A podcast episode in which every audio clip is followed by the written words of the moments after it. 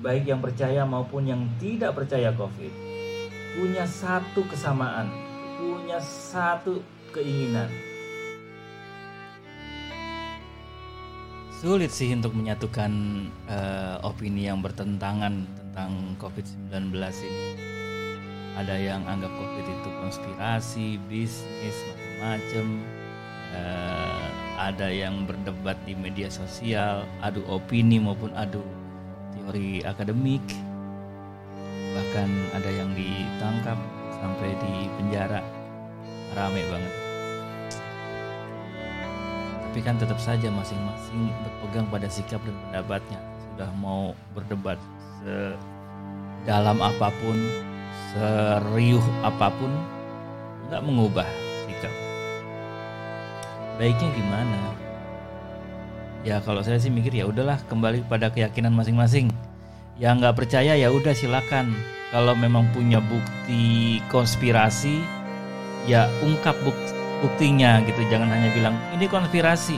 Kasih tahu publik buktinya mana ya. E, biar publik percaya. Jadi kita harus e, punya biasakan dengan punya data gitu. Juga yang percaya ya ya sudah nggak perlu uh, baper nggak perlu melaporkan ke polisi. Ya, kalau cuma sekedar beda opini beda pendapat. Kecuali kalau memang sudah mengancam uh, nyawa orang secara langsung ya. Uh, ya itu uh, ikutin aja jalur hukum yang ada.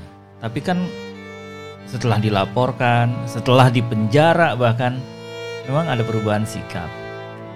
Kan enggak tetap aja semua berpegang pada sikap masing-masing ya jadi hidup aja deh masing-masing yang nggak mau tertular ikutin protokol kesehatan dan berbagai ikhtiar yang memang diarahkan sama pemerintah maupun sama pihak-pihak lain yang ingin kita bisa keluar dari pandemi ini.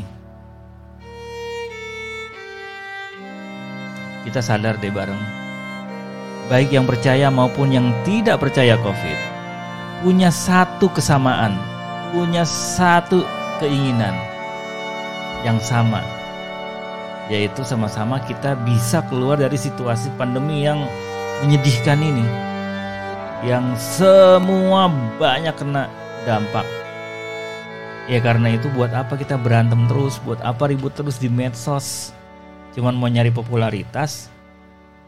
Ya udahlah sehat bareng-bareng waras bareng-bareng dengan cara masing-masing